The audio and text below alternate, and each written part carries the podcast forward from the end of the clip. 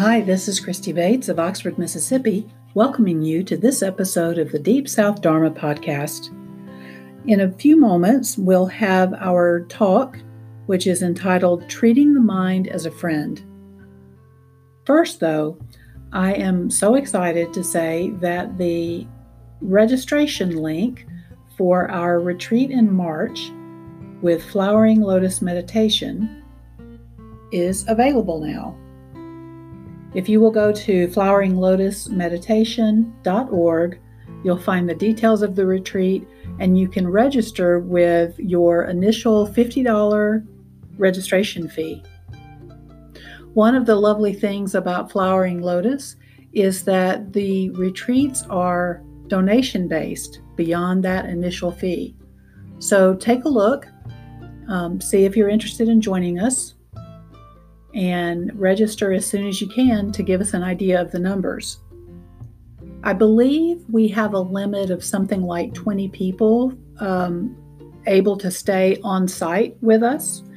And so um, it's still, if, if we get full and we have more people that want to come, there are places in town where you'd be able to stay.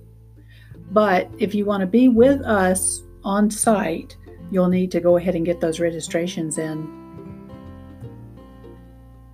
The retreat itself will be taking place at um, in a Homestead Education Center in Starkville, Mississippi. If you're not familiar with that, the Flowering Lotus description will get you there so you can check that out. If you are um, in Nashville, as I know some of you are, um, you can take the little puddle jumper flight through Contour Airlines to Tupelo, Mississippi. That flight only takes like 35 minutes and it can be very inexpensive if you get it nice and early, or sometimes if you catch it last minute. And then you can just rent a car to come to Starkville, maybe an hour away. So, all that being said, again, Check out the retreat at floweringlotusmeditation.org. The retreat is called In Harmony with Reality, and um, I'm very excited about seeing you there. And now we'll shift back to this week's topic, which is treating the mind as a friend.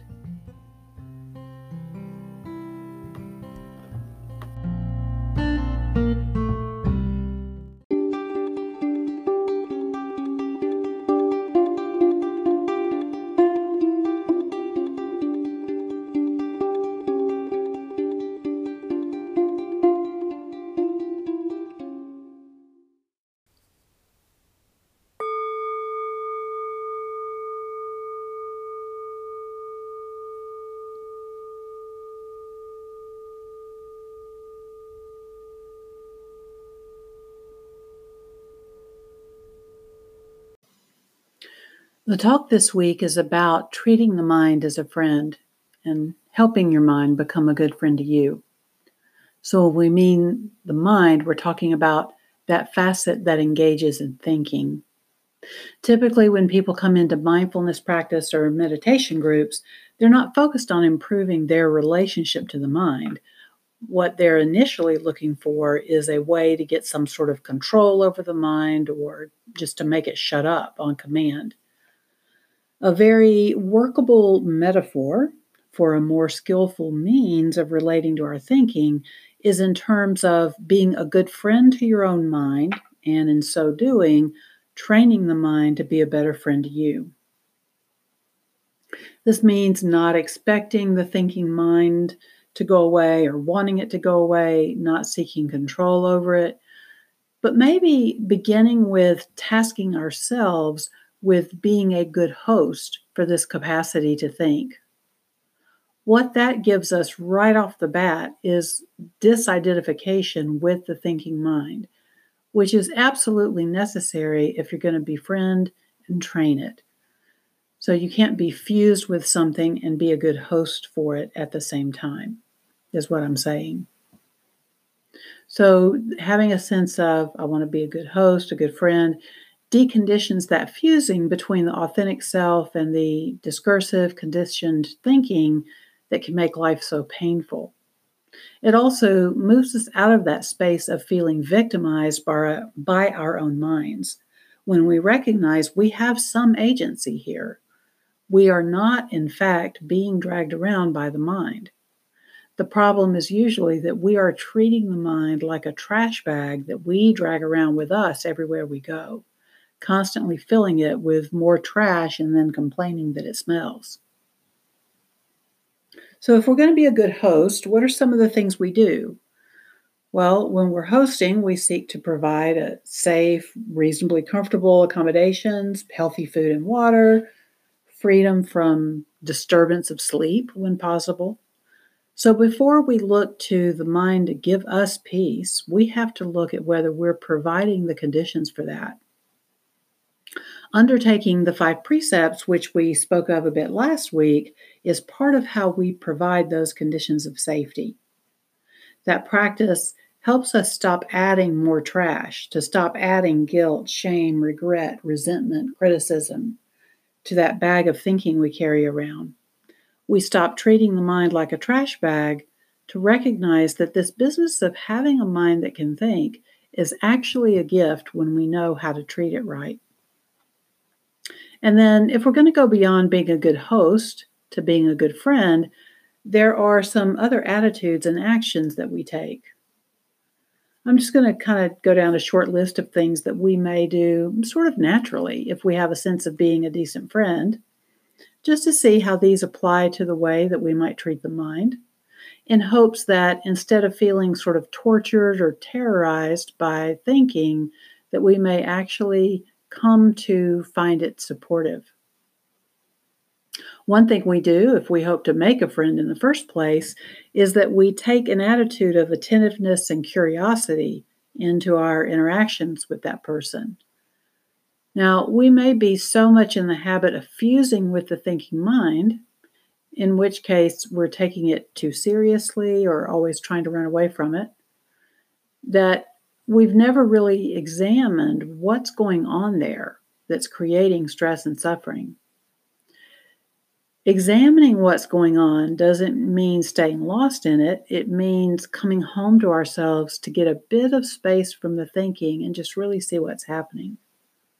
For many people, this means coming home to the body in a formal sitting or walking meditation practice just getting anchored in our awareness of some aspect of the bodily experience. At other times, or for others of us, it may be that writing or drawing the thoughts that are clanging around in there is useful. Or talking with other people who can help us hear what the thinking mind is saying. But however we do it, we pay attention and we do that with bringing the intention to be curious, to learn something, um, to, to learn something about what the thinking mind thinks and what its patterns are like. So I want to caution you I'm not talking about why it thinks that way, but the what. The answer to the why, or the short answer to the why, is conditioning. It may be family conditioning, cultural conditioning, biological conditioning, whatever. But for our purposes right now, we need to recognize that conditioning is the issue. And so that's the why. But when we bring interest in knowing what's going on, we're just getting familiar and bringing this attitude of um, friendly curiosity. So, closely related to this attitude of curiosity is treating the mind with dignity, particularly when we start wanting to make changes in how we allow the mind to talk to us, how we allow the mind to lead us, and when we, in fact, make that shift to being the leader. You know, when we're training children or pets to do certain things we wish for, most of us know that that, that training goes much more smoothly when it occurs in a field of respect and care. Working with the mind, with the thinking mind, is not different in this respect.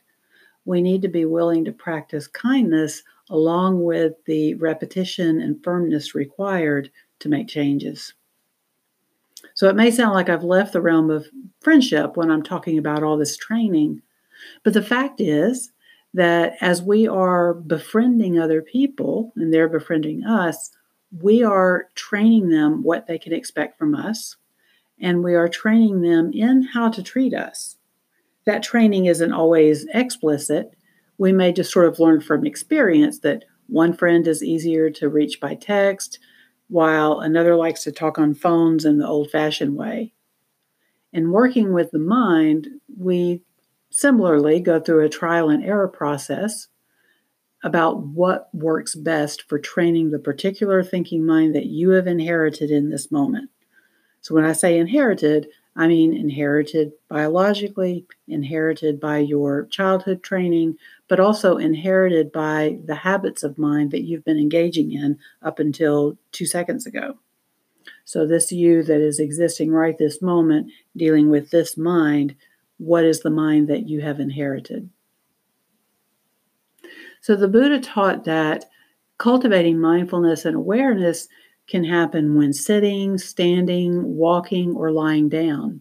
And if you're going to become a good friend of the mind, if you're going to become a kind and effective trainer for the mind, you're going to need to know how your mind and when your mind is most responsive. Um, I've met many people over the years who find a great deal of refuge in sitting practice. But there have been a few that found walking meditation to be their main daily practice. Um, and that doesn't necessarily fit, you know, our magazine cover picture of what mindfulness practice is supposed to look like. But um, but folks that find walking meditation to be their main daily practice often are very relieved um, to see the results that they can get. Other people find they can best learn to be aware of their thoughts and the thinking process by writing down those thoughts.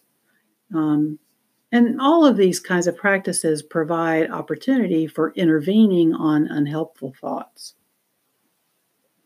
So that refers to this fact just as there will be times when we give our friends an explicit training, when we say aloud, well, this works for me, or, or or the other the opposite uh, an example might be you know i don't need you to fix me i just need somebody to listen right now if you're willing. There's also times when we see in real time that what the thinking mind is doing it's not is not helpful. And it's really powerful when we realize that we can give it that feedback. We can literally relate to the mind like we would anybody else that's trying to be a friend to us and to say, you know, that's not helpful. So, one of the most powerful moments for me um, in learning about this came, it, it was after I had been involved in meditation for a very long time, and specifically with regular mindfulness practice for quite a while, several years. Um, I was practicing in a retreat uh, near the end and suddenly became aware that that I wasn't actually meditating. I, I, was sitting there thinking I was meditating, and all of a sudden I realized I wasn't meditating. I was actually fused with the thinking mind, and the thinking mind was actually planning for a conversation that I was going to need to have the next day after the end of the retreat. And and this time, for the first time, instead of feeling sort of startled and jerking my attention back to the present, which that had been my tendency, it was almost like I would jerk my attention back to the present as if I was afraid I was going to be in trouble. Um, I found myself in this situation much less reactive. Um, in fact, I didn't have that startle response. And what arose was for me to say to the mind, you know, oh, thanks so much, but we don't really need to do that yet. We can just be here for right now. And then I kind of I just felt really moved by that because it was the first time that I had experienced being able to intervene on the thinking mind before it, you know, took me down a trail that, you know, at that moment it was just not useful. Letting the thinking mind go down unuseful trails very long soon becomes painful. So I was grateful that before anything became painful, I, I was able to intervene on what was doing uh, what it was doing, but also to be able to feel that I was intervening in a way that was not harsh or punishing, um, or and it wasn't wasn't even blaming or criticizing. It was just no thanks, not right now. And it was almost that same kind of tone that if I was saying to a waiter or a, you know a friend trying to serve me something I wasn't hungry for, to say, you know, not not yet, not right now, but thank you. And to be able to have both that kindness um, and clarity, but also to do that, you know, honestly, really increased my gratitude for the practice and also increased my sense of confidence in being able to work with different things as they arise in the mind, knowing that I could have that sort of relationship where you know, instead of my response stirring up more reactivity in the mind, that my response could actually help calm things, gave me a lot of confidence. And even in telling the mind no thanks, I found that I really did appreciate in that moment that it was trying to help.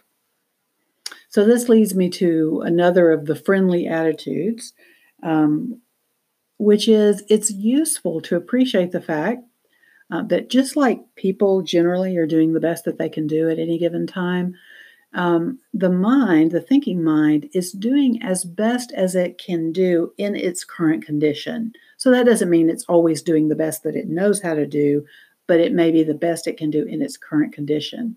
The condition of our thinking minds, um, you know, I mentioned all these other conditioning factors of family or history or habit but also, the condition of our thinking minds can be heavily influenced by things like Did I get enough sleep last night? Right? Have I been free from intoxicants or overconsumption? Have I fed this mind appropriately, nurtured it with the support of good people and situations? Um, so, and there, of course, there may be karmic conditioning that you know we're not aware of, and certainly we can't control all of it right this second. So, when we find that the mind is behaving or spinning in ways that are unhelpful, you know, we don't have to let it keep spinning, but we also don't need to get caught up in yelling at it or blaming it for doing what minds do under certain conditions, right? Even when the mind starts name calling you or yelling at you, it's useful to take a firm but compassionate response right? Because we know that when the mind is turning on you in some way, it's really like having an overtired four year old or an overtired eight year old who's imploding after his first slumber party. You don't have to take your thinking mind any more personally than you do an overtired, overtired child. Um, and for that matter, by the way, sometimes when the thinking mind is doing poorly, that is coming from the place of some overtired or wounded child in you. So, all the more reason not to take it personally and to respond with care. This attitude of remembering that the mind is doing the best it can for the moment, right, helps us think in terms, helps us shift our thinking in terms of what might this mind need to be able to function better? Right? Does the mind need rest? I mean, it's sort of the classic, you know, in recovery rooms, people talk about halt. Halt when you're hungry, angry, lonely, tired. Right? This is a, a, a common, simple way of doing that. Um, and seeing, okay, are any of these basic needs going un, unmet and, and what can I do to meet those needs right now? Right. So all of those kinds of uh, attitudes and tools allow us to respond from this differentiated place of stability and understanding and care rather than that fused place that causes so much fear and shame. The result of all this effort is um, all this effort to be a good friend to the thinking mind the result of that is that over time, you do start to see how the mind is more and more able to be a good friend to you. So then instead of the power of thought showing up so much in situations where it's not useful, um, it's it's sort of there, it's available when we need it. We may find that you know the mind starts literally bringing something to mind at the time that we need it instead of prematurely you know way before it's time to worry about it or bringing situations up and rehashing them over and over, we may find that more often the mind brings something up just at the time we, we need it. No more, no less than that. Um, and we also find that as we treat the mind well and care for this capacity to think, that over time that capacity grows more creative, more intelligent, and more supportive. So I want to close these reflections uh, to cap them off with um, one of the Buddhist sayings, or a version of one of the Buddhist sayings from the Dhammapada that I find really inspiring. It is good to train the mind. It is good to train the mind, not one's father, nor one's mother, nor any other relative can do as much for you as your own well trained mind can do. Let's just give ourselves a minute to let that settle.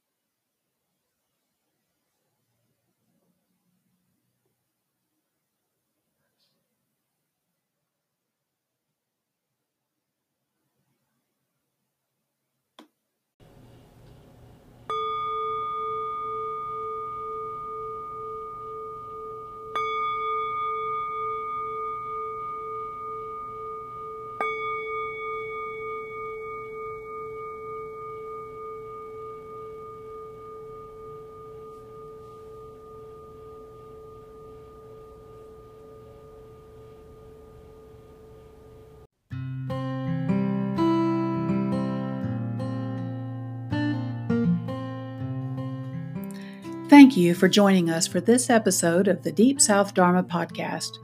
We hope you'll feel welcome to share this with anyone you think would find it useful. And as always, feel free to message us your feedback, questions, or topics of interest. Until we meet again, take good care of this body, mind, and heart.